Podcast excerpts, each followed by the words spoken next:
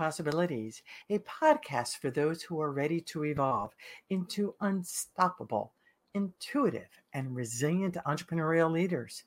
Every episode features successful business thought leaders who share their wisdom about insightful topics that help you amplify how you do business and serve yourself and others.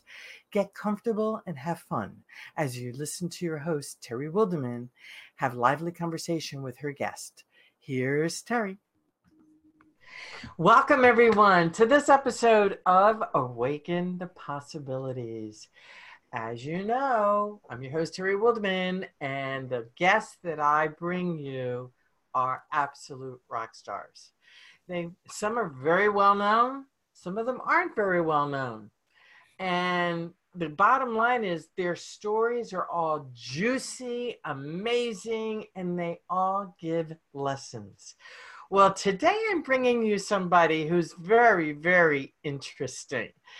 I would like to introduce you to Marques. Marques, wait to hear this. Marques Ogden is an NF, he was in the NFL.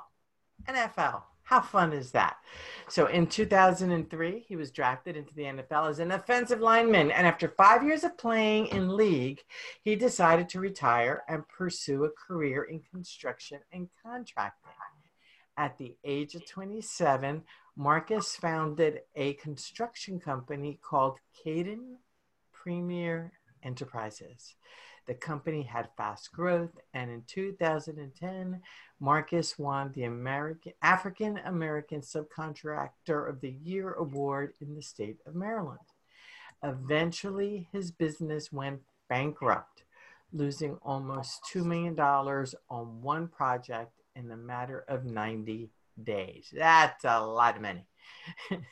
During his darkest hours, he pulled himself together got a part-time job as a custodian, and with hard work and determination, became an inspirational keynote speaker, executive coach, best-selling author, and marketing leader, helping to build the success of others. Welcome to Awaken the Possibilities, Marques. Thank you, Terry. How are you doing this afternoon? Doing absolutely brilliantly well, and I'm so excited to have you on the show. You're my first NFL player. Hey, it's great. I'm excited. This is, this is my third podcast. I've been doing podcasts now for eight years, and I never had anybody from the NFL. So, thank you for the baptism. nice. It's always good to be so much first. So I appreciate it. yeah. So, um, you know, I love your history. Uh, there's a lot of dynamics. I mean, the show is for entrepreneurial leaders, and everything that you do really speaks to the entrepreneurial leader. It really does. So I'm curious, what took you from the NFL into starting your own business? Well, when I left the National Football League, I played for almost six years. I was really about structure, teamwork, camaraderie, and I knew going into corporate America, I didn't want to be someone that worked in an office where I was told what mm-hmm. time to be there. And because I had, I had gone through that with the NFL for so long in college football and high school football, I wanted a break. But I also knew I didn't want to sit around and just, you know, get lazy, incompetent, and like not develop and sharpen my skill sets. So I ended up saying, well, what can I do to really make a community impact in Baltimore? That's how I was living in Baltimore I'm still young. I had no family, no wife, no kids. I said, well, Marques, this is the time to actually go for it and start a business. And I took a couple of classes during my NFL career. I went to one at USC. I took some classes actually in uh, in Baltimore at a what's called the Small Business Resource Center. And I don't really talk about this very often. I'm, I do not know why I don't, but I just don't really, I guess, remember it. But till now, and I went down to Baltimore and I got certified to be a um, an entrepreneur through their program. And I ended up saying, wow, Baltimore has a lot of history, but it doesn't really have a lot of people helping make a good systemic economic impact in the community. So let's go ahead and try to do that. And that's when I decided to launch my construction business and actually in the heart of uh, downtown Baltimore. Mm, and I watched that revitalization. I'm from the uh, Pennsylvania area, so we would drive through Baltimore quite a bit, and the revitalization. Yeah, I, I, we did dynamic. a lot. We did a lot of work by like the Inner Harbor. Yeah. Uh, coming off 95, like you know, they call like Harbor East area. Yes. We worked, we worked with some restaurants there. Uh, there's like a new building called the Silo Apartment. You can see it coming off 95. We mm-hmm. worked on that property, doing some work on the exterior we were a concrete site work contractor. So we really specialized in earthwork, concrete demolition, grading, sidewalks, all that kind of good stuff. So some people may ask, and this is, I believe, very important for entrepreneurs to understand this. Some people may ask, how did you go from football into choosing construction? Well, I took the course at USC was on development. So mm-hmm. I really got a good passion for that, somewhat like getting into working on the outside of the building. So, and my father passed away about a year and a half before I started my business. I, he passed away in 06 in the summer, and I started my business basically in 08, in the mm-hmm. beginning of 08. So I just found it that there was a huge need for it. And it was something mm-hmm. that I mm. learned a lot about through development at the USC program and then I was able to meet a business partner. I went to Morgan State, which is a historical black college in Baltimore. Mm-hmm. mm-hmm. And uh, you may know this they may not. His name was Congressman Elijah Cummings. He passed away about six yes. months ago. Yes, I got did. a chance to meet him. He knew who I was from playing football in Baltimore, my brother, the whole thing. Mm-hmm. And he inspired me to want to get to become a successful minority contractor. Nice. He spoke at um, at he actually spoke at uh, Morgan State, and I was in the audience, and that kind of got me going. Nice. More into nice. construction. So, what about construction? I know I'm harping on this for, uh, mm-hmm. but there's I have there's a reason for my madness. What about construction called to you? I'm gonna be very honest with you, and it's not the right answer, but it's the honest answer. I wanted to make money, and okay. construction I knew could have big checks along with the business. I knew that. Okay. And I said I want to have, and I still was getting the big. I call it the big check syndrome, and I ended up really following that, you know, that reasoning. And unfortunately, that's why the business is not sustainable past my fifth year. I actually lost my business going into my sixth year because I really didn't have a passion for it. I had more of a, of, of a desire to make money not really be someone that was doing that. I wanted to make money and help people, but I really didn't belong in construction because I didn't really have enough passion for it. I really just should have been into, you know, helping other people. I could have found something else to do, but that's what I chose to do. I followed the money. You know, Marcus, I want to applaud you for being so honest with what it is that you're sharing right now because, you know, I've been in business since I was 18 years old. Okay. And the thing with entrepreneurship is everyone that I have met, unequivocally, almost every single person I have met who's an entrepreneur who went with the money first ended up going down the road that you just described. Right. When you focus on money first, things just don't work out well. It's all about what do you say is the number one thing that entrepreneurs should be focusing on based on what you learned about that business? You need, to, you need to focus on providing value to your client base. That's what it's about. And if you're doing something for the money, you will eventually get burnt out. That's exactly what happened to me with construction. That's what makes sense. The first five years, kind of like the honeymoon stage. It's like marriage, all this type of stuff. Like, oh, it's fun. I like it. Yeah. Uh, all these big checks coming in. Man, this is so easy, which makes sense why I went bankrupt in, at the five and a half year mark because I was getting burnt out. The yeah. money was great, but I hated going to the office. I hated having to get on work calls.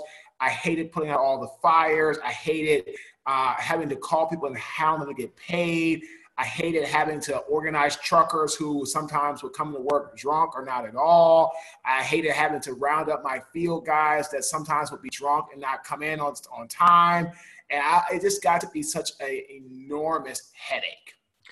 Well, you know, you validated for the audience, you know, when, and, and for me, quite frankly, people say to me, why do you always say to do a business that you love and are passionate about. And you just validated all my reasons why. Because it's, you, it's sustainable. I mean, if you don't love what you do, when you hit the wall, you're going to cave in, you're going to give in. Absolutely. You will. You burned out. And when you burn out like that, now I do know people who have burned out because they are they do love and are passionate about what they do. Sure. Yet their boundaries aren't up. Right. So That's because their boundaries aren't up, they burn out. That's so, right. Or or or you're not delegating the task to the right people so yes. you don't have to get burnt out. Like right. I was getting burnt out around year four with this business, but around wow. year four, I found my my one of my biggest business partners and associates. Uh-huh. Amazing website designer. Nice. I found amazing marketing branding expert. She's in New Jersey. My two people, other people here in the air are in Raleigh, and I found an amazing videographer who's now also in Raleigh. So as nice. the team around me got better and more quality individuals, the work became fun again. And I, do I get burnt out? No. Do I get tired? Sure. I mean, you, I, I, in our line of work, and you know this, you're mm-hmm. servicing clients and you're dealing with a lot of their emotional problems or their professional yes. problems, and it's a drain on you. But yeah, I, I have to, I'm always thankful that I'd rather have more clients I'm servicing and helping, getting out in front of more people than having energy when I go to bed at night, not being tired, because then I feel then I haven't done a good enough job helping enough people. So let's take a few steps back. Mm-hmm. You lost your business. You lost mi- millions of dollars. I did. You know, the business went away. It what did. happened next? So it went away, and I ended up moving to Raleigh from Baltimore. Uh, when I got down here, I had $400 to my name. And I ended up uh, working at, I was almost homeless, but the National Football League stepped in with what's called the Gene Upshaw Trust Fund, which allowed me to uh, have my bills paid by the NFL uh, Player Care Foundation to my creditors, not to me, to the creditors, to make sure I got paid. So that was good. Give me four months of, you know, of severance to kind of keep myself from not having to go homeless. Mm-hmm. I was mm-hmm. working at Merrill Lynch at the time in Durham. I was fired after about two months. Again, wasn't passionate about it. I got a job as a I got a job to a construction company the next day. Got fired five days later. The company shut down its doors for uh, the sales part of their organization, and the only job I could get was, was a custodian. Mm. I worked for eight dollars and twenty five cents an hour on the night shift graveyard night shift from 10 p.m. until 5 a.m. Uh, for about six months. And I had a pivotal moment. And that pivotal moment was the reason why I turned myself around.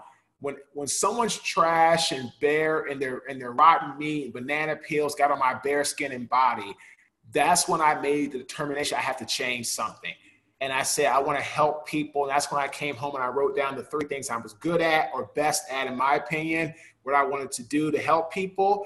And that, and I put that into the computation. Out came a speaker, and that's when I started the journey. That was in September of 2013. And where did you deliver your first speech? My first speech was actually for the Boys and Girls Club of Raleigh uh, in downtown Raleigh. Uh, free job, of course. I, my grandfather worked as a volunteer for the Boys and Girls Club in Washington, D.C. for over six decades of his life. So that was a great natural fit for me. I actually spoke at one of their board meetings um, as a as a person who was tied to the Boys and Girls Club, who could speak to its advantages, had a family member that was so a close family member that was involved with the Boys and Girls Club. So that was my very first speech was nice. the Boys and Girls Club of Raleigh in downtown Raleigh. Very very nice. And how did it feel? Looking back on it, I didn't do a good job because I did a great job of being passionate about my grandfather and about the Boys and Girls Club. I didn't really give anybody any action steps to why or how they could get more involved with the Boys and Girls Club. So, okay. from a passion standpoint, it was awesome. From a standpoint of what I do today, as far as delivering a great message with some thought-provoking, you know, uh, implications and ideas, to some strategies, I didn't do a good job. But for just starting out my career, it was a strong, passionate message, which at the time, of course, felt great. So, from the Boys and Girls Club, where did you go? From there, I went over to my next job from there was I did a couple of like high school, you know, well, high school football teams, middle school football teams. And then I remember I got my first non-paid corporate job, which was amazing how my first corporate client ever was and still is a Fortune 500 company, NetApp. I got uh-huh. that job in downtown Chicago, and that uh-huh. was in April of 2014, I got that job at Mike Ditka's Steakhouse in downtown Chicago. How cool is that? So I've got to ask you because sure. this can be some of the challenges with entrepreneurship. How did you get that corporate job? Please share with the Awaken the Possibilities audience that everything is possible.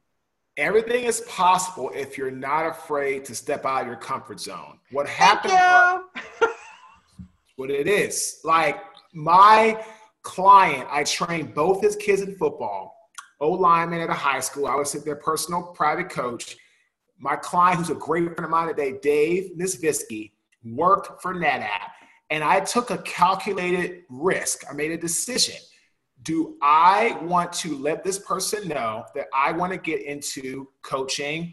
I want to get into speaking and coaching of adults versus just doing football training. And I said, if I tell him this and he doesn't like it, he could maybe he'll stop working with me. He'll take his kids from me coaching and he'll, he'll ask for a refund. Like, well, you're obviously not really interested in coaching football, so I'm just gonna move on. Or he could say, Marques, I don't know anybody, that's it. Or he could say, sure, Marques, I'll, I'll let you know. Why? I took the risk. I told him. He said, Marques, I'll let you know. Three months after that, he contacted me. That was probably December. It was like January of 2014. Marques, I have an opportunity for a company. It's in Chicago. It's not a paid job. Do you want it? And I said, Who's the company? It's my company, NetApp. We'll fly you up. We'll put you in a hotel. We'll feed you, car service, but you'll get no fee from us. You have you have no you have no credentials. You have uh, this is me just trying to help out a friend. Do you want the job? And I said, Absolutely. And that was my first corporate job because I got out of my comfort zone and I told a close friend of mine, I would like to do this. Can you help? Okay, I'm going to ask you to repeat that last part again. So I basically said I stepped out of my comfort zone. I went to a good friend of mine and I asked him the question can you help me with my goals and aspirations? So, is asking for help a weakness? No. Thank you. Strength. So many people think that asking for help is a weakness, but it's a sign of strength, is it not? Because society deems it so. Yes. In the, in the movies, in politics, in uh, sports, whatever the case may be, if you ask for help, it shows that you're not prepared. That's not yep. true. That's right. You ask for help, it really means that you really are cognizant that you want to do something correctly. And mm-hmm. or you're trying to do something new that you don't have any experience in. And here's the part, and here's the here's the whole thing I tell everybody.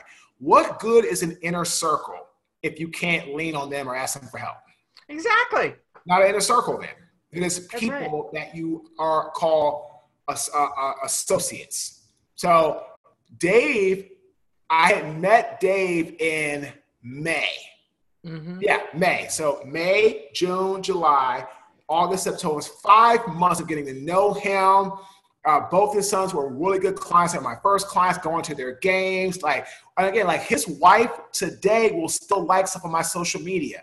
His nice. boys are now grown up. One is 25 in Colorado, working for a great company, doing very well.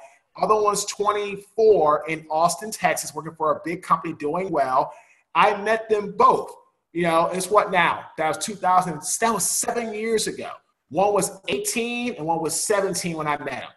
And now they're grown up and they've gone on. And I tell them all the time if I didn't have the confidence and strength to get out of my own way and ask their father for help and guidance, my career would it be here today? Probably not, because I've worked for 13 Fortune 500 companies in the last three years.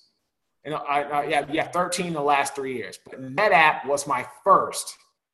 And that brought me to now it's 14 total, but 13 in the last three years because mm-hmm. NetApp in 2014 gave me my first chance on the big stage. But if I don't, if I don't ask Dave, who am I, how am I going to find who to talk to in NetApp? Terry, it's too big a company. I don't know who, who am I going to call? Like eight hundred. That's not going to happen. So without telling Dave, I wouldn't be here today. So you started there. How did you get all those other speaking gigs? leverage, leverage, leverage. And I mm. tell people all the time what others say about you builds your book of business. So I started getting testimonials, written testimonials on people's letterheads, video testimonials, logos of people I've worked with, put on my website, start doing email marketing, social media marketing. But it really starts with who can vouch for your work. You can, mm-hmm. great. But they don't like why. Of course, you can. I can vouch for my own work. That's easy. Hire me because I'm good. I'm great. That's great. But who else is saying it? Yeah. Who else is saying it, Terry, nobody's gonna take you seriously. So if you want to build your book of business, build your archives of testimonials, social proof, anything like that. That's going to mm-hmm. help speed up the process more than anything else you could do. And one of the things, you're absolutely spot on with that. Uh, if you go to my website, intuitiveleadership.com, you will actually see a tab that says testimonials. Guess mm-hmm. what, folks? It's an app that's attached to my website that you go onto my website and you choose what you know whether it's coaching it's speaking it's vip days retreats whatever it is that you experience with me and you put a testimonial in. That's what you do. You're absolutely spot on marques. It's so easy to get your testimonials. And on linkedin you know linkedin is the same thing. You go and you get your testimonials on linkedin Get your and recommendations, your referrals. Exactly. You you have to have those because those referrals, what you're talking about, really build business, and you are the proof in the pudding. Oh, so, yeah. Mark, I thought I agree. Thank you. you're the proof in the pudding. So, tell us, what are you doing right now with the chaos that has come upon us in 2020? I have our team has pivoted in times of change. We are doing more webinars. We're very active on doing great podcasts, people like yourself. We're doing conferences. We've pivoted to where we can bring the, the, the speaking message to the computer and make that be the stage until we can get back out into the actual stage. And it's been going very well. Uh, I've done a lot of webinars the last two months for people that are in real estate or are in technology or are looking uh, are like you know leadership conferences. But it's really about stepping out and finding ways to pivot in times of change versus just complaining about well what i can't do. Well a lot of us can't do this or can't do that but what we can do is we can actually work towards a solution to the issues instead of sitting around complaining all day about the problems. Mm-hmm. And what you just said is so very important because the more we keep focusing on something and say we can't, we can't, we can't, you are absolutely right. Law of attraction keeps putting up the roadblocks Whereas if you say we can, just the right people show up, just the right app shows up, just the right event shows up, just the right opportunity shows up. And you may not know how it is or what it is, but it shows up if you get out of the way. One of my favorite movies of all time that a lot of people haven't heard of. Now, both actor, well, one actor is very well known. The other actress, she's pretty well known too, is The Laws of Attraction with um, Pierce Brosnan and Julianne Moore. And uh, they're both attorneys that, you know, are enemies and they end up, they have so much dislike for each other. They come together, they actually have a strong like for each other and they have to pretend that they're married and then they, in order to kind of not ruin their careers and it was a really strong message about how it's like when you're trying to be around people and you're trying to always trying to find ways to better yourself, just be open to receiving people's advances. Uh, now, if someone's trying to be overly aggressive or advances, then you know that, then you can back away. But until someone gives me a red flag of why I shouldn't talk to them or be around them, uh, I don't have that. I don't have that. I'm not going to talk to you, or you're not good enough for me. I don't have that ego. I mean, I've been there with my business. My first business, Caden, and that's why I lost everything. I had a massive ego that couldn't fit into the Empire State Building. Not going there again. Not well, happening. that's that. That's quite the. Uh, the, uh, the, uh, the uh, ego. Oh yeah. yeah. Oh yeah. well, uh, so today, who is your ideal client today, Marques? My ideal client is a business or an individual that just wants to get better by working on their strategic and tactical planning and execution. That could be around professional development, it could be around your growth and development, growth strategies, how to scale, but using your personal story as your way of attracting people, because that's really what it has to be. It really is the story, isn't it? It is because if you don't share with people your story or who you are, they're not going to open up to you. It's not going to happen. Yeah, and it really is about trust. Absolutely about trust, and that's how you create it, right? There's three things that people look for uh, in hiring someone or looking to work with them in some capacity. One is the ability to negotiate or teach them how to negotiate. Second one is trustworthiness. And third is the ability to help them navigate murky and charted waters. When you, you do those three things as a person, you are going to be in the best spot to succeed. Brilliant, brilliant. And what a great place to close up today's episode. Marcus, can you please share with people how they can find you? Sure. They can go to our website, which is www.marques, M-A-R, Q-U-E-S. And they can reach out to us. They can send us a message. You can email us at marques underscore ogden at yahoo.com or marques at marquesogden.com. Reach out to us, connect with us. We're all about having conversation, adding value, and helping people achieve their personal goals and desires. Well, thank you so much, Marques Ogden, for being on the show today. And folks, I'm Terry Wilderman again with Awaken the Possibilities. As you know, this is all about living your best life ever. So until next time, to your success. See you next episode. Thank you so much for being here. Thanks for joining us for this episode. Visit our website at awakenthepossibilities.com to subscribe to listen and rate our podcast on your favorite platform, such as YouTube, iTunes, Stitcher, iHeartRadio, Castbox, and more. For events, business, mindset, and leadership coaching services and courses, visit our website at intuitiveleadership.com. We look forward to sharing more insightful episodes and wish you much success in your business and life.